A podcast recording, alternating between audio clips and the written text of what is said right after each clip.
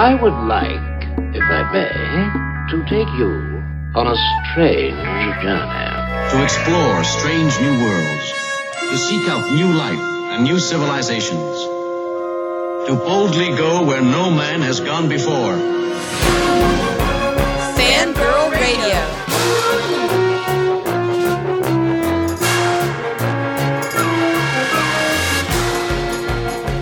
Lock up your sons. The fangirls are busting out all over. It's Fangirl Radio. Fangirl Radio.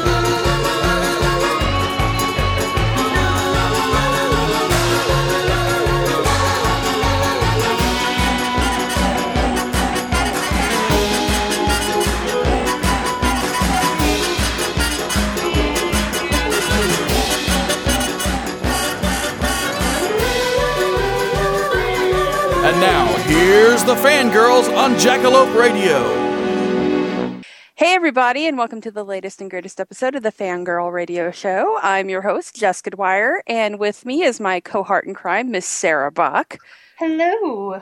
And uh, this week we got a lot of Week in Geek. We got some awesome comic book news and a ton, thanks to Mr. Robert Downey Jr., who is doing a blitzkrieg of awesome right now.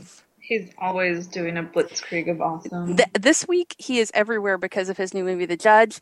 But um, after we go through the Week in Geek, we also have another piece of awesome, which is Mr. Tim Sullivan joining us to talk about the late great Robert Quarry in celebration of it being October and Halloween.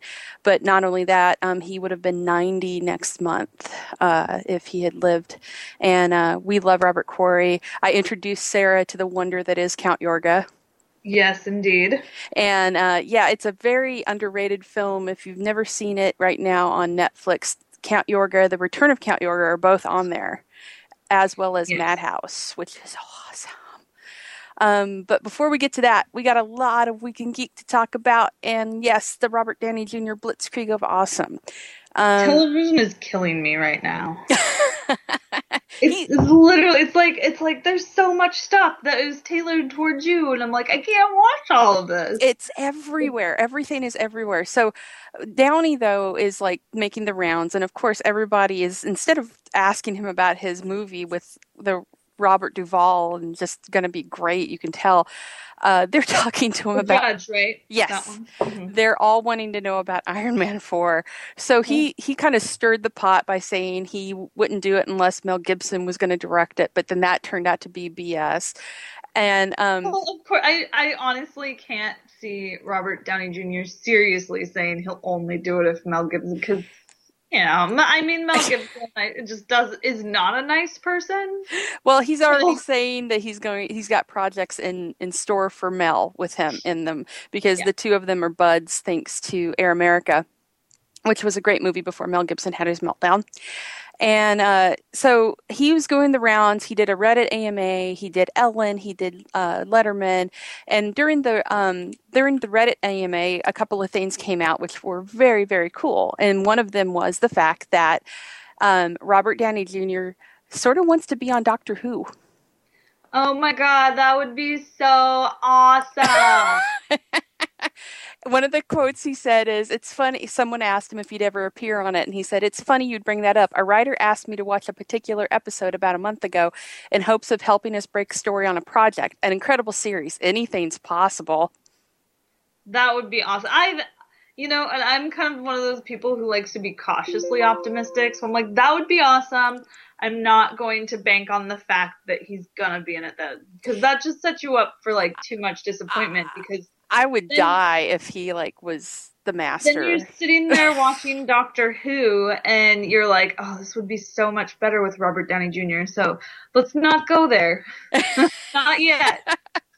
Well, and the other thing that he confirmed, though, after going back and forth about Iron Man 4, was the fact that um, Sherlock Holmes 3 is going to happen, which I am ecstatic about. Um, thankfully, Rachel's not here to bring me down on that cloud. Um, I love those. I love those movies. I don't know what's wrong with those movies. There's nothing wrong with those movies. You know, like you can argue you know, the one thing you need to keep in mind if you're thinking about like the RDJ Sherlock Holmes and then the Benedict Cumberbatch Sherlock Holmes is just just separate them. Right. One don't even compare them. one focuses on one aspect of you know certain aspects of Holmes, and the other focuses on the other aspects of Holmes. They're and even if they're not Sherlock Holmes y, like they have Sherlock elements in them, I can I can see the argument that they're not a very good rep- representation of like Sherlock Holmes, like in um tr- the traditional, you know. Well, it's kind of like sense.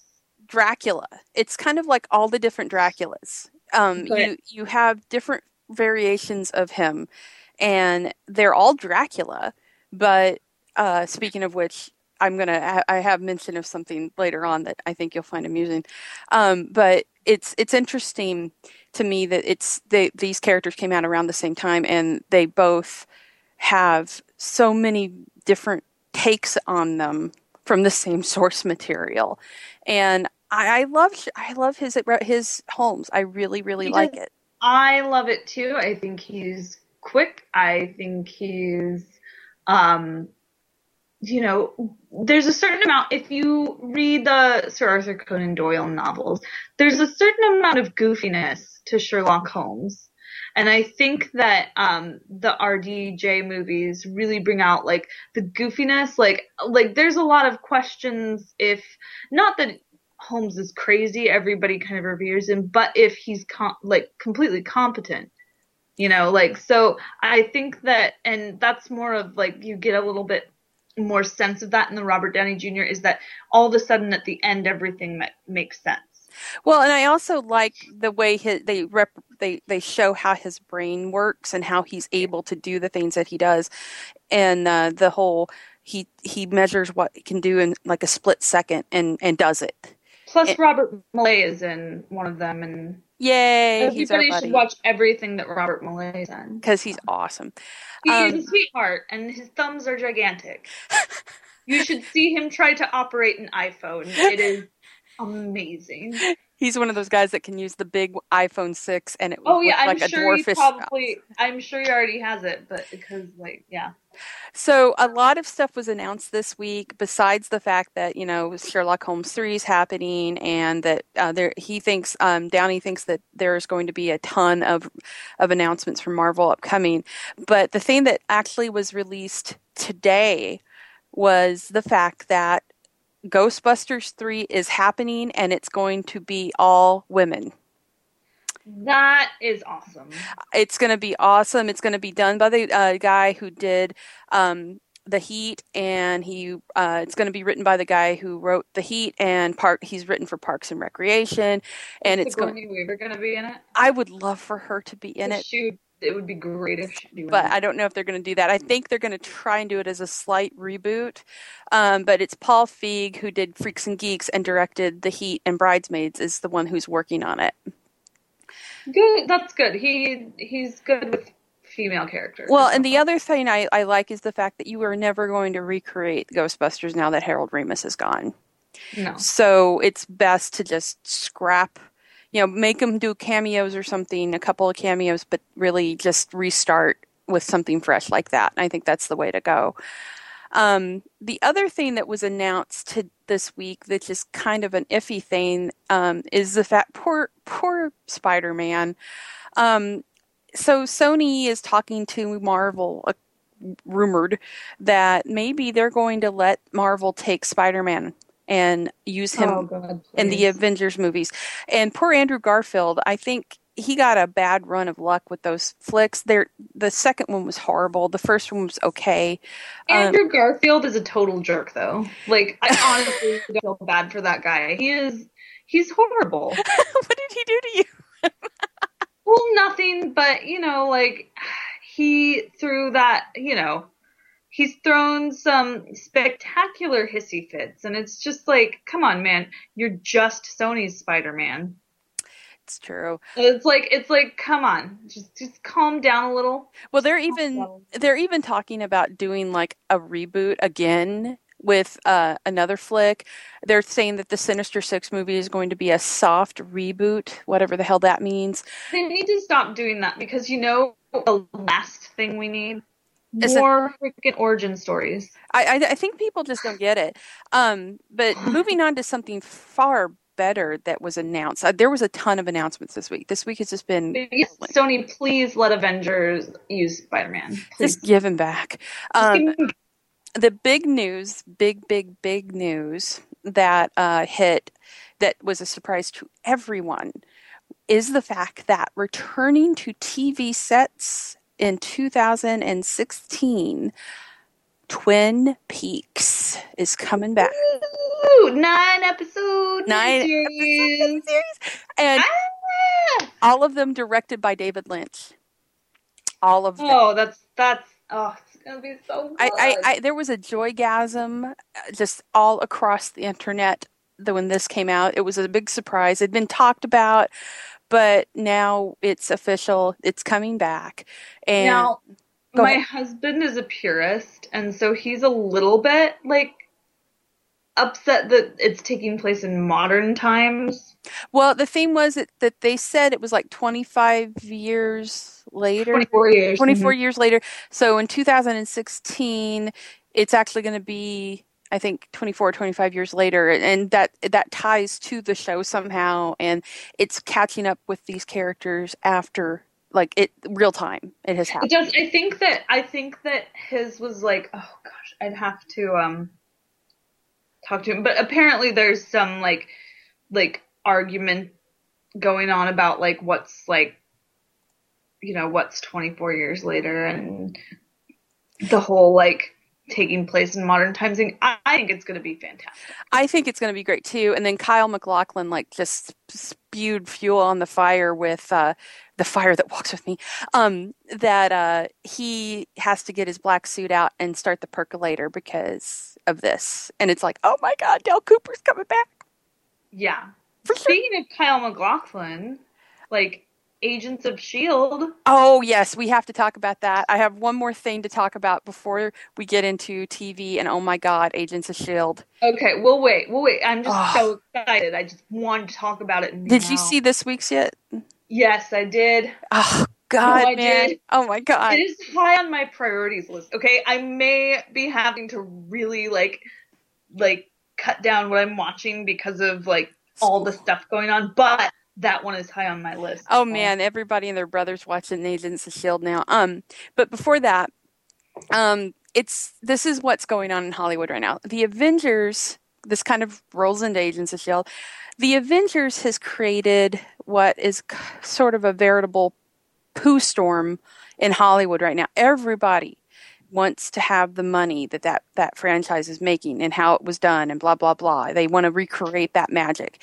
So you've got DC doing their thing where they're rushing through to get the Justice League deal going. Well, now you've got Sony Pictures who for some reason thinks this is going to do well.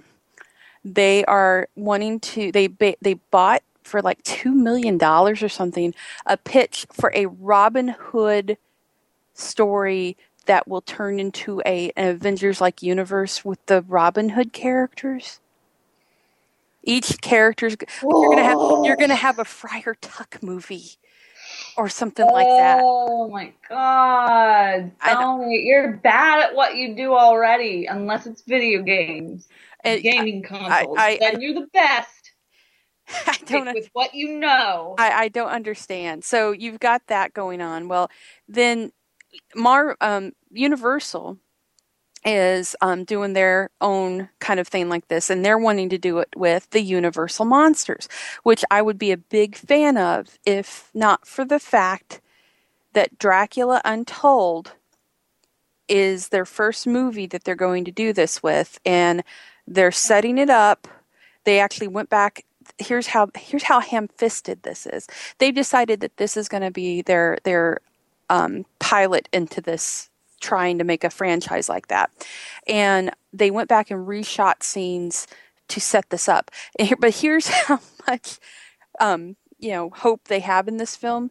They did it in such a way that if you're not looking for these little tidbits like we're wanting to make this into a no- whole universe, um, if you don't notice it, then it don't matter because they're that unnoticeable.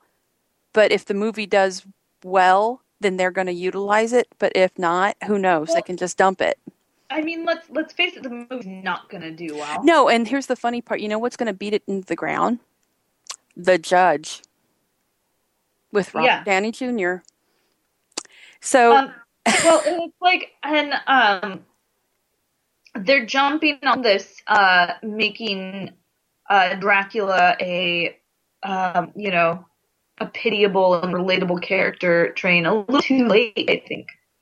Um, you know, like there was there was a point, uh, I'd say like six or seven years ago, where we were like thirsting for a very romanticized and like um relatable villains, I think the tide has turned a little on that. I think the tide has turned. I think they're too late on this, Megan.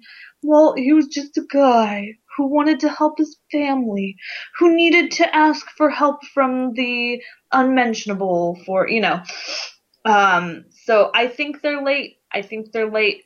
Yeah, that. I, I think they would have done better of having Dracula be the villain. Yeah, um, Like Monster Squad did. everybody- Everybody wants a villain. Um, I, I really feel like it. Like, who's the most popular character on um on Gotham? It would be either the Penguin or Fish Mooney. And it's They're- totally the penguin. They're irredeemable characters, but that's what people love. Are people like raving about how much they love um, you know, Gordon? No. no. um, are people raving on like they've even on Once Upon a Time turned Regina back into like you know like fighting her dark side. Right, and it's it's interesting to me that they're and they're they're not even doing it in an original way. They're um yeah, I give them points for going back to the actual historical Dracula at least somewhat in this, but the fact that they're doing it with the whole um he's a hero and he's he's that's fine. But then they're also doing, and I, I read a, this was a huge spoiler. I was reading a pre screening review, and they went ahead just spoilered the entire ending of this. So if you give a damn about Dracula Untold, stop listening for a second. Um, but Nobody does. So nobody yeah. does. Uh, I'm going because I'm a whore for vampires. That's Well, and I'll have to go with you because nobody else no- will go. nobody see it. else will go see it with me.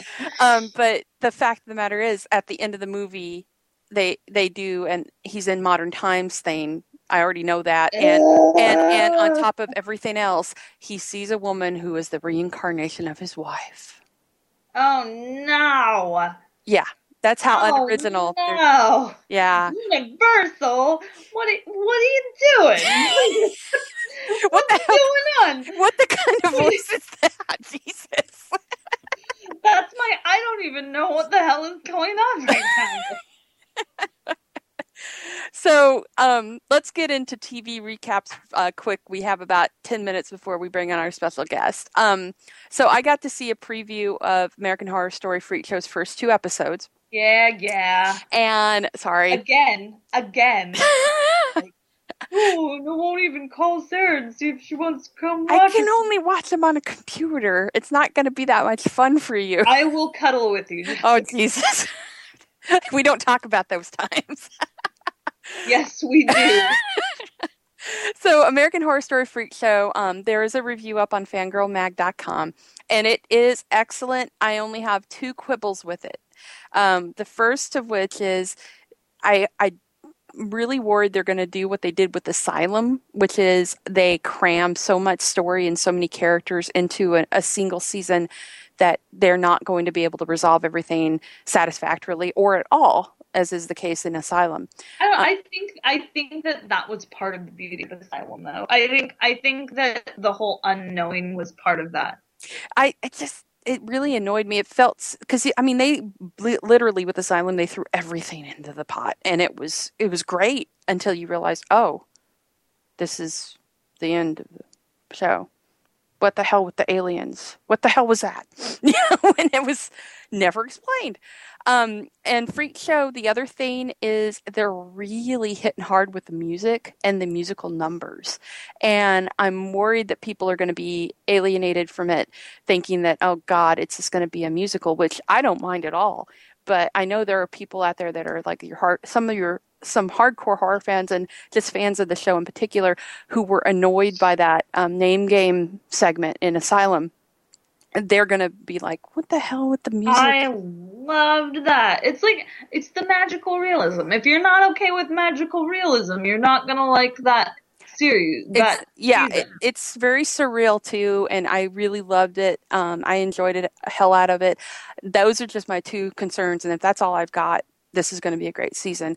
Um, the one that the in the in the pilot episode, everybody's going to freak out though with what Jessica Lange does, which is so awesome. Um, Shh, shh, shh, I'm watching it tonight. okay, you're going to enjoy her musical su- number. She's got a musical number, and you're going to you're going to freak out. Um, uh, the Flash premiered this week, and it was excellent. You even got a little Green Arrow cameo in there. Aw, that's adorable. and it was really good. Really enjoyed it. Um, I love the fact that they brought in the original Flash from the original TV series, which, by the way, if you are interested, you can pick up at Best Buy right now the entire series for ten bucks. Good deal. Um, they also have a bunch of their DC Universe cartoons, um, animated films, which are the best thing DC's got, uh, on discount and they have graphic novels for $7.99 entire collections including flashpoint to celebrate this. Um, but the flash was great. I really enjoyed it. I really enjoyed barry. He the, the whole cast was good. Uh, good show. I'm going to keep watching it for sure. Great show. Um, sleepy hollow happened. And um, we finally got a little bit more orlando jones in there which was great. Um, it was called root of all evil good episode. Um, it was fun to see um, flashbacks with Ichabod Crane meeting Benedict Arnold and finding out that he was a friend of his. Um, so this show's still going good. I'm really, I, I like it a lot. I want him to bring back Benjamin Franklin, though. I like Benjamin Franklin. Um, and I have a friend that that's her boyfriend is Benjamin Franklin. I don't, I don't know. I don't care. well, yeah. to each their own. Um, he was very smart. Um, so the cool thing, Blacklist had Paul Reubens, and uh, who is Pee Wee Herman to those who don't know his real name. And the episode was called Dr. James Covington. It was super good, and Red Reddington.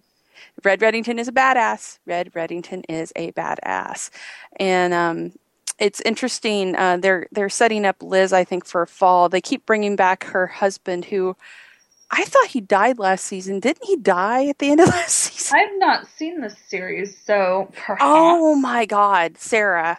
Gonna I know, I know. It's I on my it's on my Netflix queue. You have no excuse. The problem with this show is you're I not going to be able to stop watching it.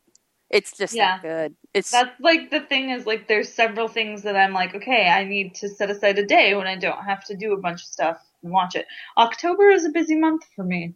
I'm a big Halloween fan, so I I always- stand packed as full as possible. Um, November's a little slower, so we'll see. Oh yeah, you just got to binge watch like for Thanksgiving. You just got to binge. Um, so Agents of Shield, making friends and influencing people. Oh. Oh, my God, Gosh, it was so good. Fitz, Oh, I cried again. Fitz. Holy crap! Yes, Fitz. Fitz having to deal with something that he was like just frankly not prepared to deal with. Oh, it was it was so well done. Um, so well done.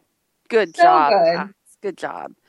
Um, so excellent episode. Um, like she's really come into her own. oh yeah. This episode, I think that I think that for people who were a bit torn with Skye, like the kind of emotional character development that happens in this episode is good. It's good. Yeah, uh, well, the thing is, they finally gave her some meat and made her, a you know, more than just a fluff character. Well, That's what she came they- off as. They also gave her um almost like they gave her a mission. And her mission is now like is to not let things mess with her. Yeah, I like Uh, the whole the whole blood pressure thing. yeah, the blood that. pressure measure that she looks at. Um, you know, Very like, reminiscent of the Hulk.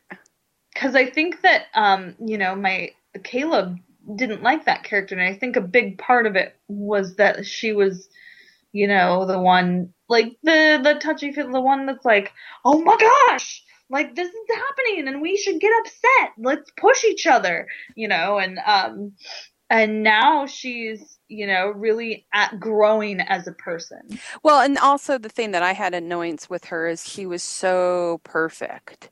And I think we're going to get some flaws out of her coming soon. And I really liked, I really like that May is taking her under her wing and making her toughened up, which is Yeah. good. Um, so yeah, uh, and we also and, got to see what. you could always like question like, is that good? Is becoming a May what Skye should be? And that's I think that's really the question that's going to be answered for her at least as a character. Is like, are you a May Skye? Are you? Right. Can and you? can you handle being a May? Can Yeah. you make those decisions? Can you turn it off? And uh, and is and also is that what your team needs you to be? right. And also in this one, we found out about what happened with Simmons, who a lot of people just started, including myself, wanting to kill because of her just leaving. We tur- it turns out that she's actually undercover and working to get infiltration into Hydra. And this was really well done. Simmons came into her own too in this episode. Like she had to be ballsy and and play it because she's undercover, and and it's a big deal. Um, so I really enjoyed this episode. This one was great, and we saw the return of the the Frost guy, Iceman. Iceman. Just Iceman. they just Iceman because Sony has Iceman. like it's just Iceman. Stop it. so it I, is. It is. Um. You know, and that for me was heartbreaking because it really is. You know, you're seeing these characters, if they're you know called the character name or not because of stupid licensing. So I, I just hate I hate that so much. But anyways, so because of stupid licensing stuff, they can't call him Bobby. They can't call him Iceman. They can't say any of the characters on the show are mutants right. because it falls under licensure. So you're seeing what we're seeing is a lot of mutants. So, everybody, I want to welcome our very special guest, Mr. Tim Sullivan, to Fangirl Radio for his first visit. And uh, yay! Hi, Tim. Hello, hello, hello. And- My first visit on the radio, but uh, you guys have been like just so good to me since the very beginning. We, Aw. you know, been t- we've been, you know, I've been a friends of Fangirl for so long. He has. He's a very long time ago, back when um, Slick was with us. Yeah. Yes, That's yes. right. And uh, so uh, Tim's here to talk about the wonderful late great Mr. Robert Quarry, um, who I wanted to get the word out on because they've just added um, Count Yorga and the Return of Count Yorga and Madhouse are all up on Netflix streaming right now. Ah, well, you know what that means, don't you? Triple feature. means Blu-ray. It Oh. means the long-awaited Blu-ray release. Because right now, the only way to get Robert on Blue is Doctor Phibes Rises Again, and boy, does he look good on Blue. Oh, he's so pretty. He is a pretty, pretty man, especially as Biederbeck. Um, I have to say that, um, and I love them all, but with you know, with you know, Lugosi, Lee, Langella, Carradine, Oldman, you know, Jonathan Frid, Jack Palance, William Marshall, all the great actors who have portrayed vampires, and I'll even add Robert Pattinson and you know, all the you know, Twilights and and Vampire Diaries and all the you know, the tween vamps, I still have to say, for my money, Robert Quarry is hands down the sexiest vampire that was ever on a movie screen. he was Well, he, so he pretty. has that like scholarliness when he's playing a vampire. You know that that like superiority. I, I Yes. think he was very Horrible, snot, he was very snotty and and and superior acting, but there was like he could. But he it sell- was justified. yeah. and, and I wouldn't know if it was it was it was more snarky, like like, and he was hip, and he you could tell that he amused himself. There's a great scene in Return of Count Yorga where there's a masquerade party and he comes in his natural Yorga attire. And of course, everybody thinks he's dressed as a vampire and he's just sort of amused by everybody's ignorance. and there's this long haired kid pounding at the piano and he goes, Hey man, do you like music? And he goes, Yes. And then he like looks away and rolls his eyes. He's like, When played well, you know. well, and the other part it, of is- it it was- has an above it all air about him. You know what I mean? and he Yeah, sold it's the that- it's- he sold that brutal viciousness too. Well, that's the thing, and you know, um, in context for people, uh, up until you know, with with with with uh, Lugosi's Dracula and Lee's Dracula, they were evil. They were unre- There was no attributes or backstory about them that placed them in a sympathetic context. The first, you know, sympathetic vampire which is now kind of you know the reluctant sympathetic vampire which has now become you know the whole you know twilight i'm pining you know thing. It was, was actually dark shadows. Yep. and and you know barnabas collins. And not only was Bar- barnabas barnabas collins was groundbreaking for two reasons. First he was a sympathetic reluctant romantic tragic depiction of a vampire. But also it was the first time that you took a Dracula vampire type character and put him in modern times. That had never been done before. And uh, this and this was like the late 60s. So I Yorga, you know, Robert told me, was definitely, you know, in, in, in the in 1969, American International made a conscious decision to create new monsters that they would own. And it was Dr. Phibes, Blackula, and Count Yorga and Count Yorga was definitely de- very specifically designed to be a sort of feature version of Dark Shadow, you know, of, of Barnabas Collins. Nice. So go ahead. I'm sorry. Oh well, I was just going to say it, it's interesting because it's sort of like Yorga in a lot of ways. Barnabas started off as the hardcore villain of the piece, and then Yes. he became the sympathetic. You cared about him. He became the the reluctant hero, and then he became the hero kind of a thing. And I I wondered if if if he'd been able to continue with that character. I know Robert had said um, in interviews with the one you had with him that he had an idea for a third film and how that would go. Um, Yeah, it's very interesting because um, he doesn't really have the sympathy that, that you know quite the sympathy that Barnabas has.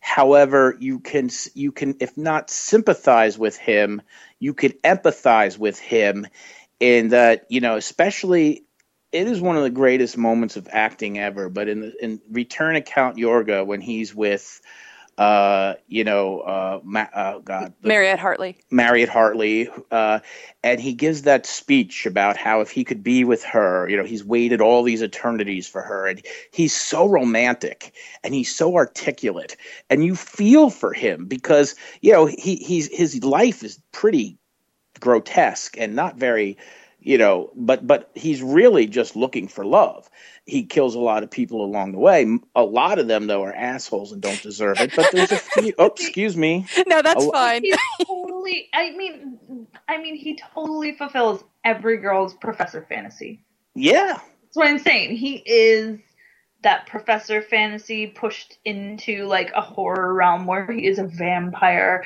and actually has like bloodthirst, and it's it's brilliant. It's very it's very smart.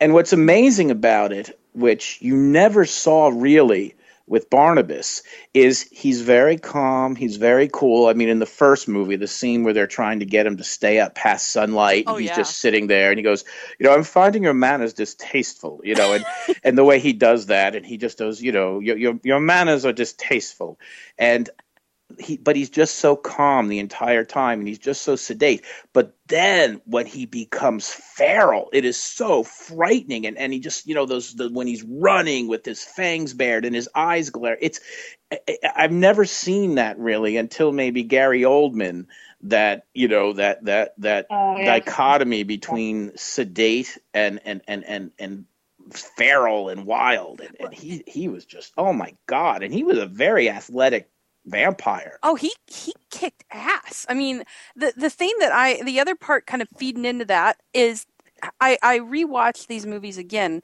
um not too long ago. I saw they were on. I'm like, ah, yeah, and and uh I couldn't believe how perfect the sound was. How they used sound and and the that you know sound effect. Yeah. And, and how quiet they were. The films are masterpieces, and what's so interesting is, you know, at the time, you know, Blackula, Phibes, and Yorga, they were all designed by American International to be exploitation pictures. Definitely, you know, um, they were taking a page from the success of Hammer, but again, taking the gothic monsters and putting them in a modern context. In the case of Blackula, you know, adding the black exploitation element and they were it was genius but at the time they were really done to be drive-in fodder and to be a quick buck. But they were done with such craft the directing the acting the costumes the sets. You look at them you know 40 plus years later they not only hold up well i mean you know for my money i'll take any yorga over any twilight or vampire diaries Well, or I true blood I think one of the most brilliant things about Count Yorga is that um, instead of going for full on like slaughterhouse fest, it's very they really take advantage of that. Um, there's a lot of very like slow almost and not really slow but what one might consider slow scenes and then those are followed up by like a shocking image like Yeah. shocking Yes, Uh, I mean there. Yes, I think the best example of that is to this day. It still is one of the most terrifying sequences, set pieces, and it's in the first Yorga film where the couple is in the you know the Volkswagen van that's stuck in the mud.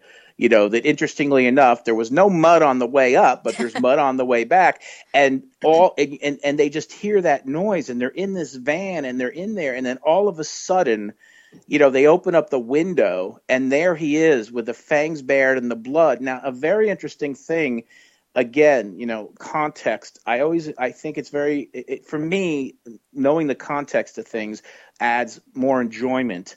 The whole sequences in Yorga, where you had Yorga and you had his brides, and they would go and they would attack families, particularly in Return of Count Yorga. Oh yeah, that thing was horrifying. Robert told me that that was a direct, it you know, a direct uh, reference to Charles Manson and his family, Oh, and it- that was that was the Tate LaBianca murders, pretty much. That and, and the, the setup for that scene is brilliant too. Like Yes, the the it's quiet. There's no like no music for most of it, and it just you know it's the sound. And they even say in there, it's like, "Don't go over there. Do you hear that?" Exactly. And it's It's so very real. terrifying. It's so and, terrifying. and, and it is, and they're and they're very, but the films too, and it's amazing to me they got PG ratings, but they're very bloody, and there are lots of blood, lots of. I mean, the, the the bite marks are not just your traditional little two points. I mean, the the, the necks are like ravaged, and you know, and, and and but the thing that's amazing is both of them the shock endings that these films have almost now if you if you, you see them 40 years later those shock endings inspired so many other shock endings that if you go back people are like oh I've it's I, that's so such a rip off of things. But this was the this was you know the first time at the very end you know the, the hero ends up you know at the very end after he kills you're getting bit. And then you know it's i mean that was just brilliant. And they're fresh. And i have to say you know uh, I was so blessed. Uh, uh, I, you know how I know Robert. Well, as a kid, I became aware. You know, I, I, I was born in '64, so Yorga came out in '70. Return came out in '71. I saw, I read about them in Famous Monsters magazine, and I remember seeing the ads for them in the newspaper for the local drive-in, and they just looked so damn cool. And you know, I I couldn't, and I saw them for the first time on late night television, heavily edited. I was so taken by Yorga, and and and unlike with poor Christopher Lee, who I don't know why Hammer had this great actor and didn't take advantage of his voice and hardly gave him any dialogue. Right. you know robert just had so much beautiful dialogue to just relish and and and I fell in love. And you know I just you know I and then finally in the in the I guess it was the 80s when they came out on VHS uncut and then eventually DVD and and then I you know luckily started making my own movies so um I wanted to I wanted to meet Robert I wanted to interview him for my shock and roll column I, I got through to him through some connections and I met him, you know, my dinner with Yorga. I met him at a diner in uh in in in, in Burbank.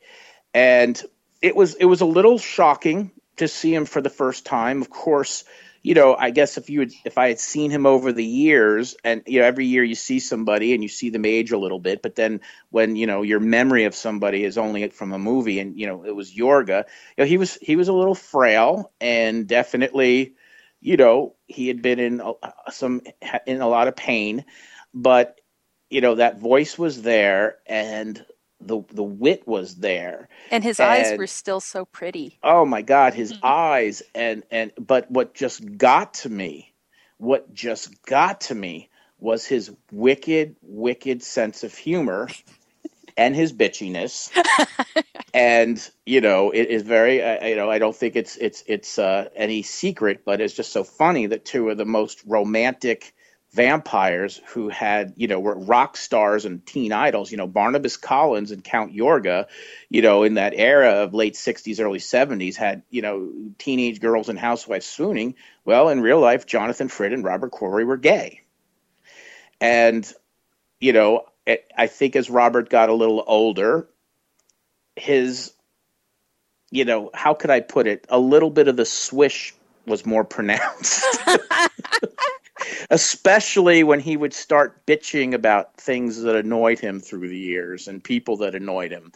And to be honest with you, he had a lot of reason to be annoyed. And, you know, to this day, I just, one of my, I cannot wait to have a lot of money because one of the things I want to do with it is to take better care of the people who should are are are, are our treasures, the people who inspired us. I mean, what upset me the most was Robert. You know, we people just assume if you're in a movie, if you're on TV, if you are a filmmaker, that you just must be rich.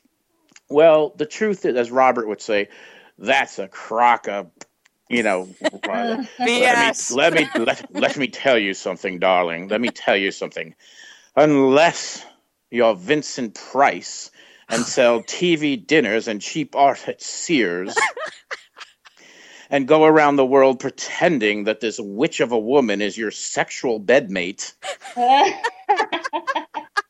you're living in Burbank on food stamps. Oh it is, is true. I think that I think that there's a lot of entitlement in fandom. I think there is. I think I think there's a lot of entitlement everywhere, but the bottom line is Robert Quarry got screwed over by American International and and, and most basically Sam Arkoff and James Nicholson. You know, Robert Quarry got X amount of money for playing Yorga. Now, let's just say, and it wouldn't be far fetched to think, and maybe it's even an exaggeration, but maybe Robert got paid 10 grand each. He never got residuals other than SAG. You know, anytime it came out on DVD, there was a poster or artwork or record, or, you know, had there been a Count Yorga doll, he didn't, he wouldn't and didn't get a penny of that. Which, by the way, there are, there is one. They are now. Yeah, they're not, unli- not unlicensed. Not yeah, they're not and licensed. No, and, and, trust me, your Robert's family's not seeing a penny. But um, the bottom line is, so you know, he was being groomed to be the new Vincent Price. The you know, but then when The Exorcist came out in seven in Christmas of '73, and then became the you know '74. You know, The Exorcist and Texas Chainsaw in 1974 were to Hammer Films and Vincent Price and Rock Yorga and Blackula what Nirvana was to heavy metal. uh, good analogy. You know what I mean? Good analogy. it's true. You know, after you had Linda Blair, you know, sticking crucifixes under her night sheet and spewing pea soup and saying all kinds of nasty things, and you had Leatherface running around with a chainsaw you know, the kids weren't going to go see Robert Quarry, you know, sitting with his legs crossed and hands folded, discussing philosophy and bloodletting. You know what I mean? People assume that when you made a movie, you know, that you're oh, just automatically super rich. And, you know, I said that just like in real life in the movie industry, there's the 1% and there's the 99%. And for every, you know, Tom Cruise, there's, you know, many, many people who just didn't make it. And, you know, God bless, when I met Robert, he was kind of in that situation. And, you know, at that point in his life, um, you know, as I said before, I, I think at this point it's been pretty well documented that Robert was gay, but he was not out at the time. I mean, you know, close confidence, he would pretty much just, you know, admit to it, but he was from that era where you didn't actually say it and you know there you know people were in Hollywood would know about it but were very polite about it. I mean you know everybody knew Roddy McDowall was gay and Anthony Perkins was de- gay and Jonathan Frid was gay but nobody nobody wrote about it. Nobody said anything. It was just the way it was you know pre TMZ so but as a result you know Robert didn't have a soulmate. He didn't have a husband a companion. You know there weren't wasn't a very close family bond so he didn't really have family. Uh, there was really nobody when i met him. I mean and yes there were the quote fans who were quote being his assistant and helpers. But uh and y'all know who you are if you're listening and i'm not going to name names but you can look in the mirror and you can you know you'll know but there are a, couple of people in his life and i've seen this phenomenon happen before where um, you have an older celebrity, and I've seen it happen to Forry Ackerman. I've seen it happen to Robert. I've seen it happen to Curtis Harrington. I heard it had happened to Jonathan Frid, but luckily people stepped in. But you have an elderly celebrity who's alone, and you know they a fan approaches them at one of these conventions and under the guise of you know fandom and love oh let me help you out. Let me be your assistant. Let me and and you know and at first it's very nice but then you know props go missing and money goes missing and you know checks are written and you know these people are older so they don't really you know and it's almost like they after a while they're aware of it but it's the devil you know versus the devil you don't. So the thing is, here's your choice. You're completely alone. You get to the point where you can't, you know, you can't drive yourself anywhere. Then you even get to the the point that one day we all will get to where we can't even shower by ourselves or go to the bathroom by ourselves. And we have somebody who's there to do it, but we kind of know that they're stealing blind from us and they're taking, you know, what little props we have left and selling them behind our back. But it's like it, it's a shame, but if there's nobody else to step up, and you know, let's be honest, it costs a lot of money to go to these nice, you know, homes for retired people, and it, to me, it's one of the greatest sins in the world. And when I met Rob, when I was, you know, came into Robert's life, that was his situation, and it was it was very horrifying to see. And you know, a couple of these people who, you know, publicly were, you know, proclaiming themselves as these wonderful caretaker of Robert Quarry, and you know, basically pat, you know, patting themselves on the back in public you know, you go to his house and it's like if you care so much for him, if you're taking such good care of him, why is his house covered in dust? Why are his dishes, you know, have roaches on them? Why is, you know, the toilet look like something in Grand Central Station? This is, you know, the the living conditions of Robert were just, you know, prisons have better conditions. And it made me sick to my stomach. And it was a touchy situation because, on the one hand, yeah, you want to do something about this and make it public. But on the other hand, as I understood, you know, with, you know, you don't want to, you want the great Yorga, the great Count Robert Quarry, to, to maintain his dignity. And, and that's the biggest thing that I think, you know, the most important thing, especially for somebody who, you know, had is an actor and, and, and, and vanity is such an important thing, you don't want to come off as pathetic. So, you know, I had interviewed Robert and an amazing thing happened and and and that was that I got a phone call from Frank Darabont. I mean Frank Darabont, you know, oh, the wow. the only director in the world who's first and second films were nominated for Best Director and Best Picture Shawshank Redemption and Green Mile. And it was amazing. Robert had read my, Frank had read my interview uh, uh, on Shock and Roll with Robert. He tracked me down through, you know, Mick Garris and he said that he he had really you know it's so typical he thought robert quarry had died because he hadn't heard anything from him about him and when he realized he was alive he was like you know how's he doing? And i told him not so good. He's like oh man. He said well first of all i would like to have i would like you and me to host an evening with robert quarry at the american cinematheque I, Frank Darabont said, I am going to call MGM and I am going to pay out of pocket to have Yorga and Count Yorga um, new 35 millimeter prints struck and have those films, you know, cleaned up. So if we do get, when we do get Yorga on Blu-ray, you can thank Frank Darabont for the quality of those prints. That is awesome. And then Frank said, mm-hmm. and he goes, and you know, between you and me, I want you to, you know, go take Robert and get let him buy himself a brand new suit. I'm going to have a, a, a, limo pick him up, and we're, and we're going to just make him have the best night of his life. He says, but I'm going to take it one step further. He goes, I have ties with the motion picture home for you know it's like a, a, a, a assisted living place mm-hmm. beautiful place for older actors who you know many of them are like we're in robert's shape so frank is just an angel as far as i'm concerned and frank darabont and you can just tell from the humanity of his films like shawshank he puts his money where his mouth is and he's and he's very quiet about it. And so frank organized this amazing night at the egyptian and I have to say, it is one of the most wonderful memories of my life seeing Robert emerge from this limousine in a cool new leather jacket. And he just Aww. looks so badass.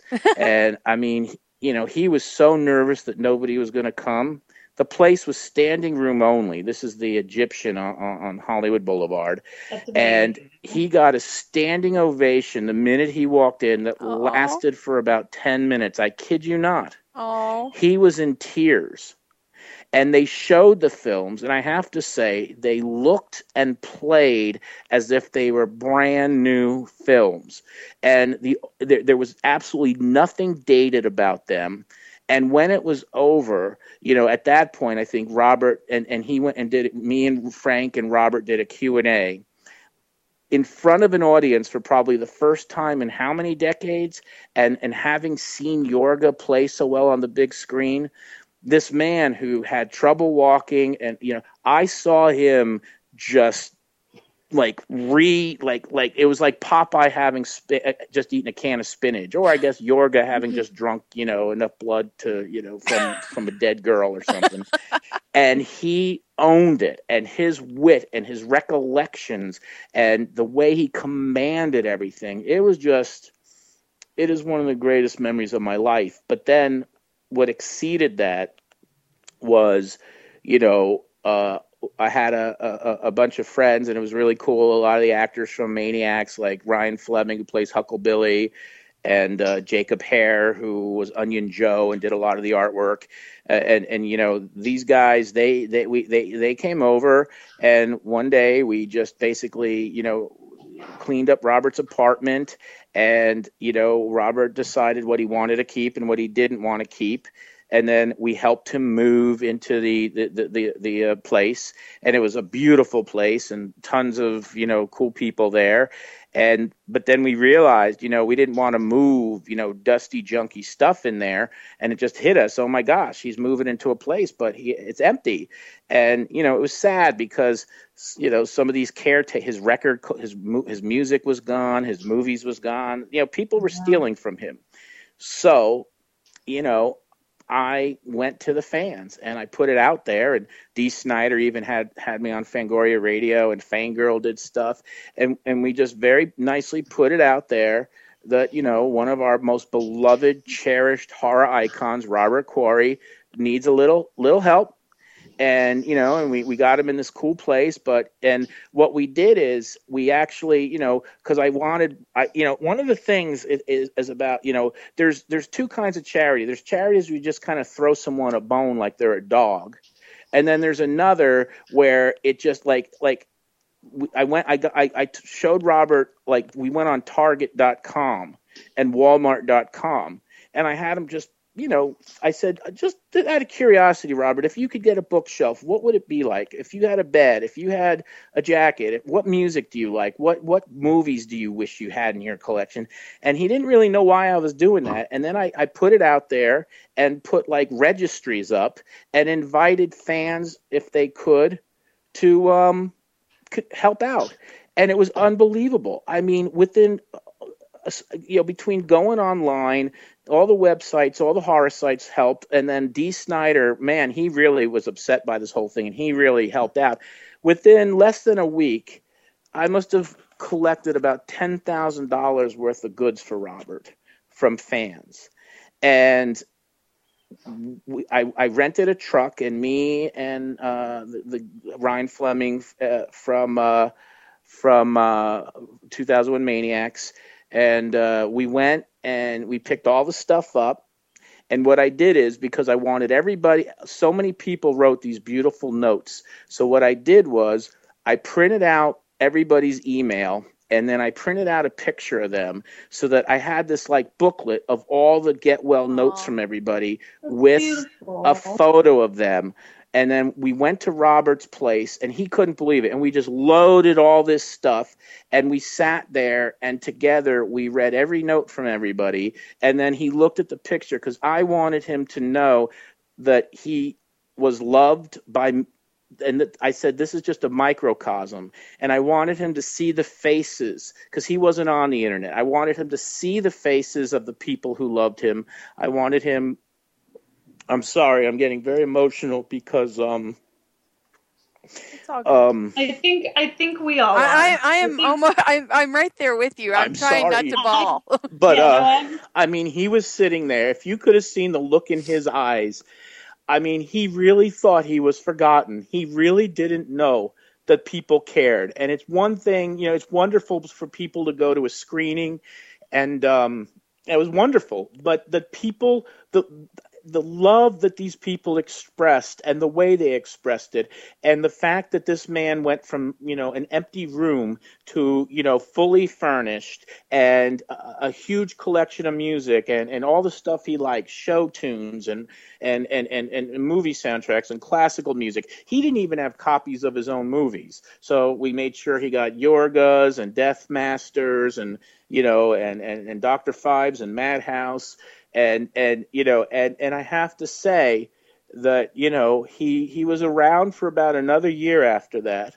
But I have to say that you know thanks to people like Frank Darabont and the the great kind people at MGM and the American Cinematheque and all the hundreds and Dee Snider and and all the hundreds of fans who just took the time to show they cared. And I think it meant a lot to them because it's not often that you get a chance to directly help a hero that you love. And Robert's final t- year was one of comfort and love and just, you know, awareness that he mattered. That is absolutely effing beautiful, Tim. I mean it. I, I, I remember when you did that, and I Oh my god, that's just gorgeous. It's and, you know, and uh, it's it's one of the things that you know, and I wouldn't say I'm proud, and and believe me, you know, and it's so funny because of course I understand there's you know there are people oh you know you, every time you do something you, you know you, you can't win you can't you know you're damned if you do damned if you don't. People oh you know he's just doing that to get attention no I wasn't doing it to get attention but I was aware that because of the fact that I have been blessed to make horror movies and be in touch with people, you know, like Mick Garris and Frank Darabont, that I have a position where I can reach people that other people may not be able to reach who don't have the sort of public, you know, image that I have. And I am grateful to God that I was able to use that to help out one of my all-time heroes, and the fact that he became a friend is beyond and it's you know it's i am i am grateful that i had the chance to do that That is absolutely beautiful, sir. And I think we here at Fangirl are grateful that, um, like, you can come on our show and share that because so often we hear about, like, the pitfalls of humanity that, um, to know that there are heroes, like, cause I would, I would put you, sir, in the category of a hero in Well, that regard thanks. for what you were doing. Um, you know, like, out in the world and that, like, you know, people aren't necessarily awful. And I think we, we too often dwell on how people can be awful and uh, we so seldom these days hear about how people can be wonderful. It's true, and you know, yes, there's a couple of rotten eggs in that, you know, in that in that basket, but you know, uh, pff, uh, there's always there's always a few. But and again, you know, I remember. I'll never forget this. When I was young, you know, I was 16 years old. We I read Moby Dick, and that can't be censored by the FCC because I'm not referring to It's a whale. It's a It's- it's a whale. whale. Whale. It's it's a a whale. whale. and there was uh, uh, there's an I'll never forget this. You know, there's that big the big you know um Queequeg, the big savage with the uh the spear and the first night Ishmael, the narrator, is bunking in the same room with this giant Indian, you know, this giant noble savage, as they call him.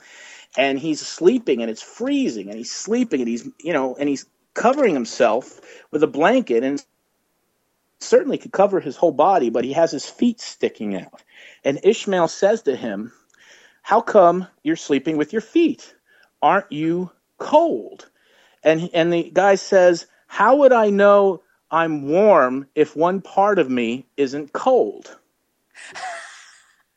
and that's so profound because literally, how could we know what, you know, that this that these people are good humanitarian, that most people are good if we don't know that what what the rotten people are like. We you know, it's like it's to me that's also so many of the themes of the best horror movies are where people come to accept good and light by first confronting dark and evil. That's what The Exorcist is about.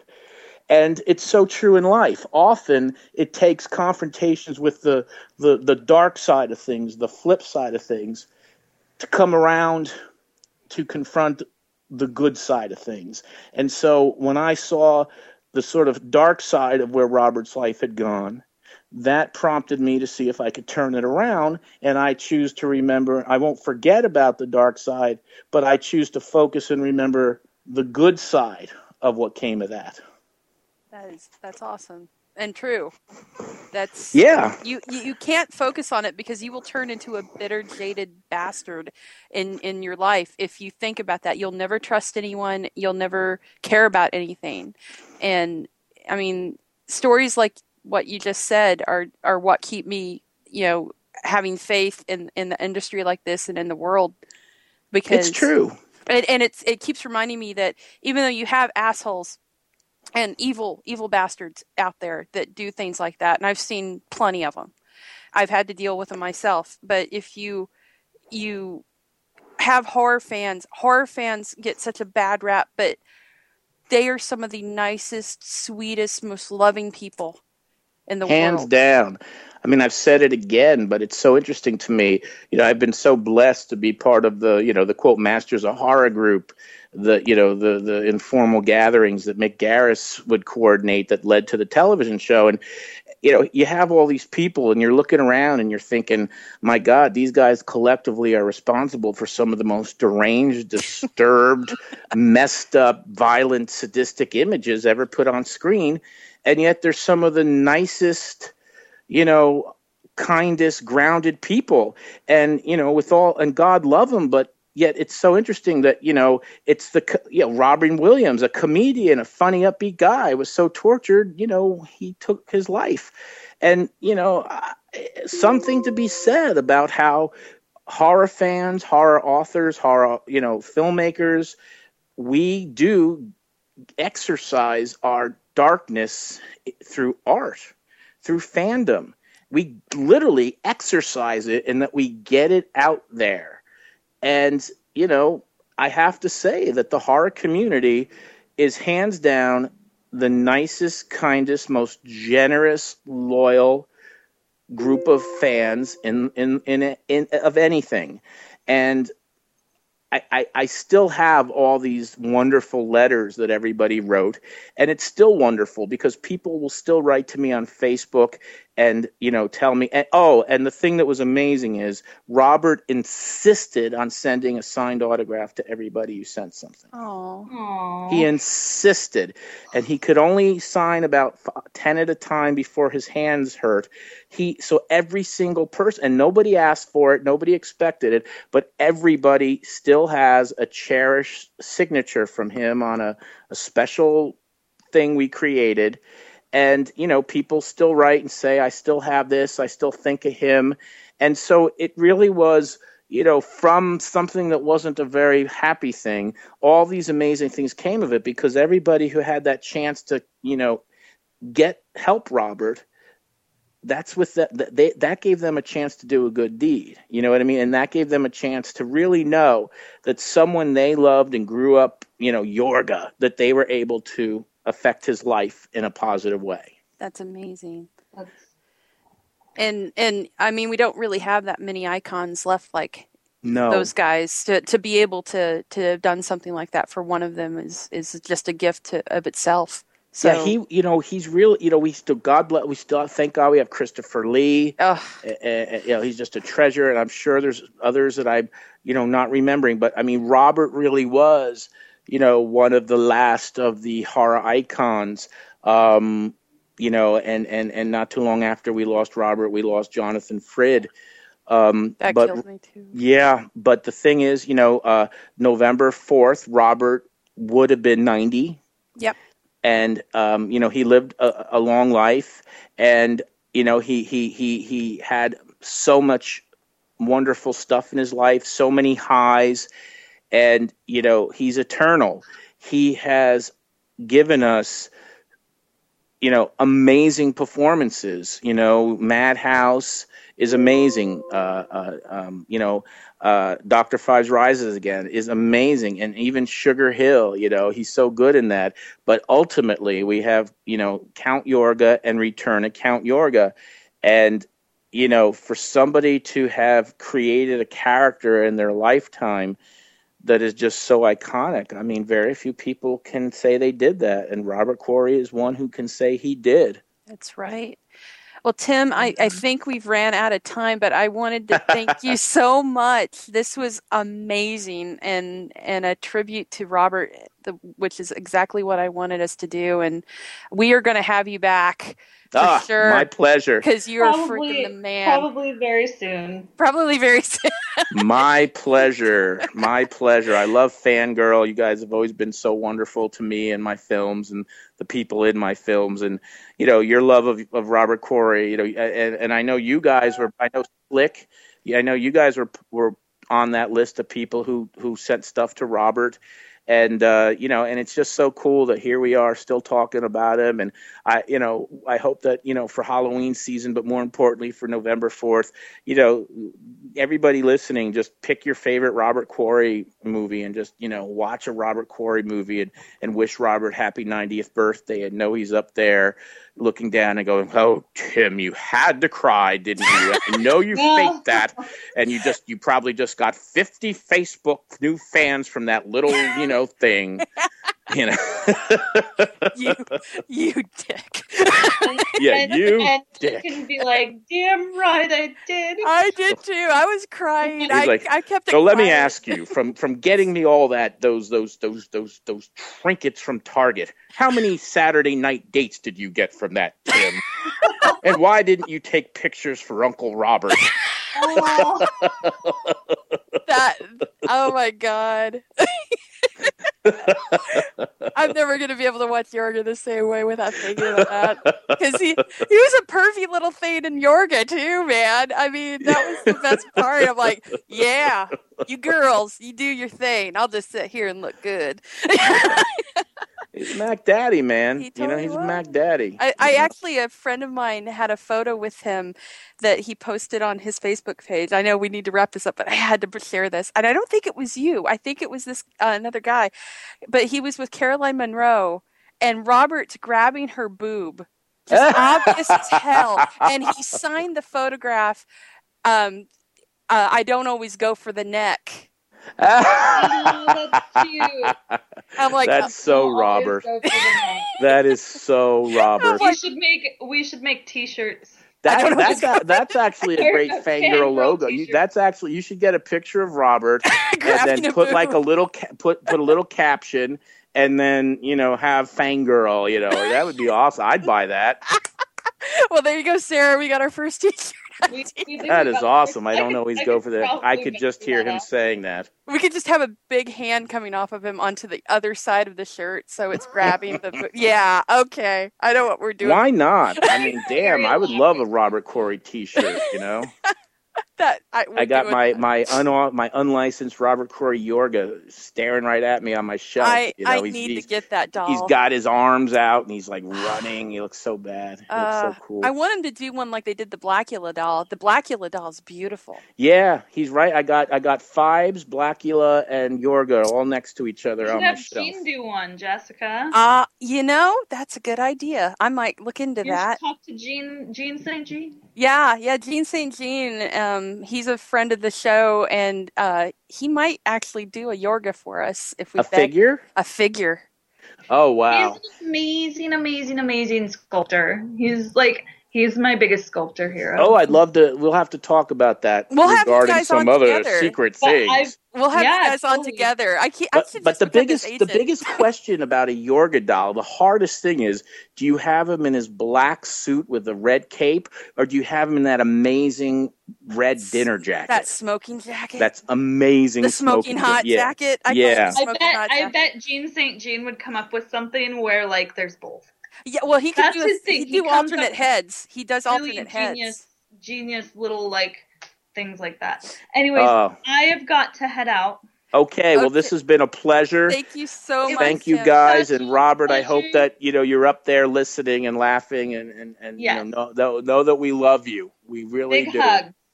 We love you, Robert. We love you, Robert. And thank All you, right. thank you everyone for listening. I hope you enjoyed this, and and as I said once again, thank you, Tim Sullivan. Well, thank you guys. All right, Thank Fangirl, you. Fangirl Radio signing off.